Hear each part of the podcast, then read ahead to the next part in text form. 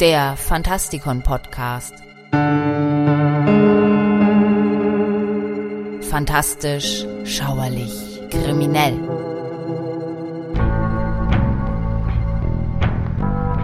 Hallo Freunde draußen an den Radiogeräten und herzlich willkommen zu einer neuen Sendung in unserer Rubrik Helden, Versager und andere Ikonen. Mein Name ist Michael Percampus und heute geht es um Dracula.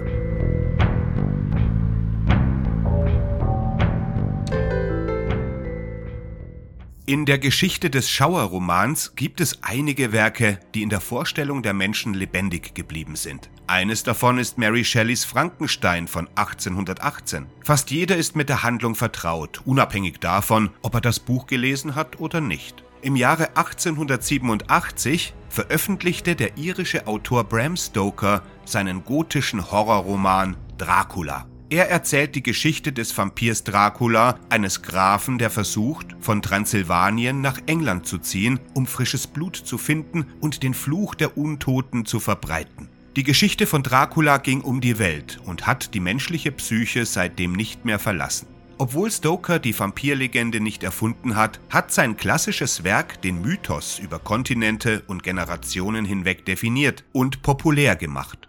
Ursprünglich hat Stoker seine Figur als eine Kombination aus einem Werwolf und einem Vampir geschaffen. Eine andere von Stoker geschriebene Geschichte, Draculas Gast, sollte das erste Kapitel des Romans werden, aber der Verlag strich sie, weil er der Meinung war, sie sei für die Handlung überflüssig. In diesem Kapitel ist der Werwolf, in den sich Dracula verwandelt hat, eine positive Figur, die Jonathan Harker, der hier namentlich nicht genannt wird, vor anderen übernatürlichen Kreaturen schützt. Es ist offensichtlich, dass die Menschen düstere Geschichten über Untote lieben, aber die gab es schon lange bevor Stoker sein wichtigstes Werk schrieb. Nachdem er Armin Wamberi, einen ungarischen Reisenden und Schriftsteller, kennengelernt hatte, interessierte sich Stoker für die europäische Mythologie und stieß dabei auf die Legende der Vampire. Nach jahrelangen Recherchen veröffentlichte Stoker 1897 Dracula. Der aus Tagebucheinträgen, Briefen und Zeitungsausschnitten bestehende Roman erzählt die Geschichte eines Vampirs, der von Transsilvanien nach England reist, in der Hoffnung, neue, ahnungslose Opfer zu finden.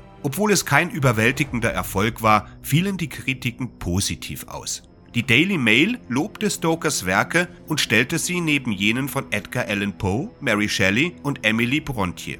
Er ließ sich bei Dracula von ziemlich vielen Personen inspirieren unter anderem von dem berüchtigten Vlad, den man den Pfähler nannte, der Blutgräfin Bathory und den volkstümlichen Überlieferungen über Vampire, die in Transsilvanien und der umliegenden Region weit verbreitet waren. Interessant ist aber auch, dass Stoker die Figur des Dracula nach Henry Irving, dem berühmtesten Schauspieler der damaligen Zeit, gestaltete. Stoker war Irvings Geschäftsführer und es scheint, dass er den Mann sowohl bewunderte als auch fürchtete. Tatsächlich wollte er, dass Irving die Rolle des Dracula auf der Bühne spielte, aber Irving lehnte ab weil er vielleicht glaubte, dass es unter seiner Würde sei, moderne Figuren wie Dracula zu spielen. Nach Stokers Tod galt das Originalmanuskript von Dracula als verschollen. Erstaunlicherweise wurde es jedoch in den 1980er Jahren in einer Scheune in Pennsylvania wiedergefunden. Die 541 getippten Seiten enthielten Stokers Korrekturen und den handschriftlichen Arbeitstitel The Undead, die Untoten. Nach seiner Entdeckung wurde das Dokument von Paul Allen, dem Mitbegründer von Microsoft, erworben. Es befindet sich, so hört man, heute noch in seiner Privatsammlung. Im letzten Jahrhundert der Popkultur ist Draculas Geschichte vor allem durch eine Vielzahl von verwässerten Verfilmungen bekannt geworden. Präsentiert der Roman doch selbst eine verworrene und manchmal sogar ein wenig überambitionierte Handlung. Es gibt darin nicht weniger als neun Hauptfiguren. Außerdem scheint sich kein vernünftiges Lektorat der Sache angenommen zu haben. So gibt es zum Beispiel nur wenige Erläuterungen für bestimmte Verbindungen oder Ereignisse. Und jede moderne kritische Ausgabe des Romans weist darauf hin, dass Stoker die Briefe und Tagebucheinträge seiner Figuren versehentlich falsch datiert hat. Kein Verlag würde das unausgegorene Manuskript heute in dieser Weise akzeptieren. Abraham Stoker wurde am 8. November 1847 geboren und wuchs in einer Stadt außerhalb von Dublin, Irland auf. Stoker war ein kränkliches Kind und verbrachte den Großteil seiner frühen Jahre im Bett. Während dieser Zeit entwickelte er ein Interesse an allem, was unheimlich war. Er las irische Folklore und hörte Horrorgeschichten, die ihm seine Mutter erzählte. Im Alter von sieben Jahren erholte sich Stoker vollständig von seiner Krankheit und wurde sogar so etwas wie ein Sportler. Stoker war ein hervorragender Akademiker und besuchte das Trinity College in Dublin, wo er Mathematik studierte und mit Auszeichnung abschloss.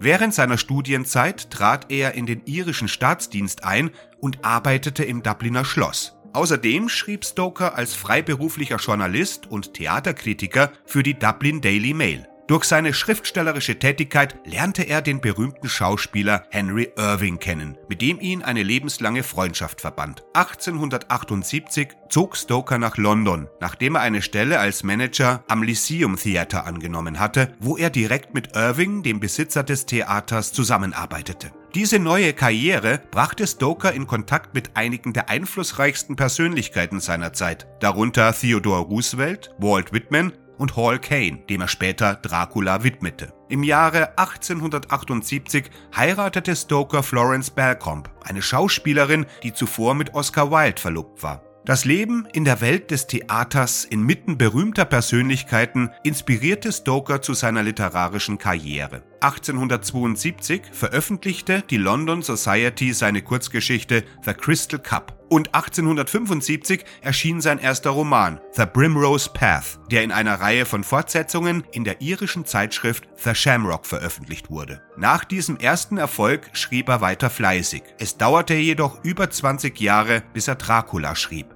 Die Handlung ist natürlich der Schlüssel zu jeder Geschichte, aber in Dracula wird die Handlung auf eine andere Weise erzählt. Das Buch besteht nur aus Tagebucheinträgen und Briefen. Es ist, als würde man etwas lesen, das man nicht lesen dürfte. Die Geschichte folgt den Abenteuern eines jungen britischen Anwalts, der nach Transsilvanien reist, um Graf Dracula bei der Rechtsberatung in Bezug auf einige Londoner Anwesen zu helfen. Der Graf, der als mächtiger, intelligenter und mysteriöser Gentleman dargestellt wird, zeigt gleich zu Beginn des Romans seine übernatürlichen Kräfte, hält Harker in seinem Schloss gefangen und führt ihn in eine geheimnisvolle Welt ein.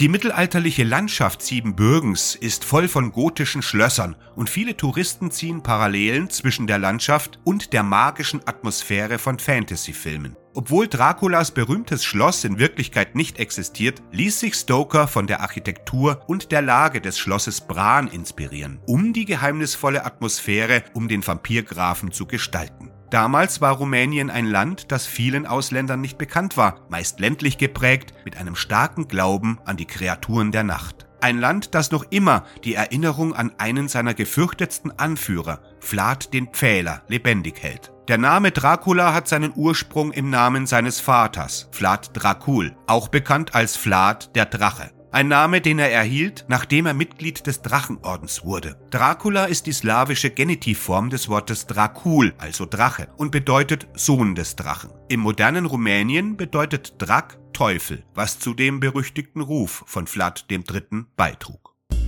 Das war's für heute. Wenn ihr die Artikel für diesen Podcast nachlesen wollt, dann besucht die Seite veranda.michaelpercampus.net. Dort gibt es noch weitere Podcasts und noch weitere Artikel zu diesem und zu anderen Themen. Ich wünsche euch bis zum nächsten Mal eine gute Zeit. Gehabt euch wohl.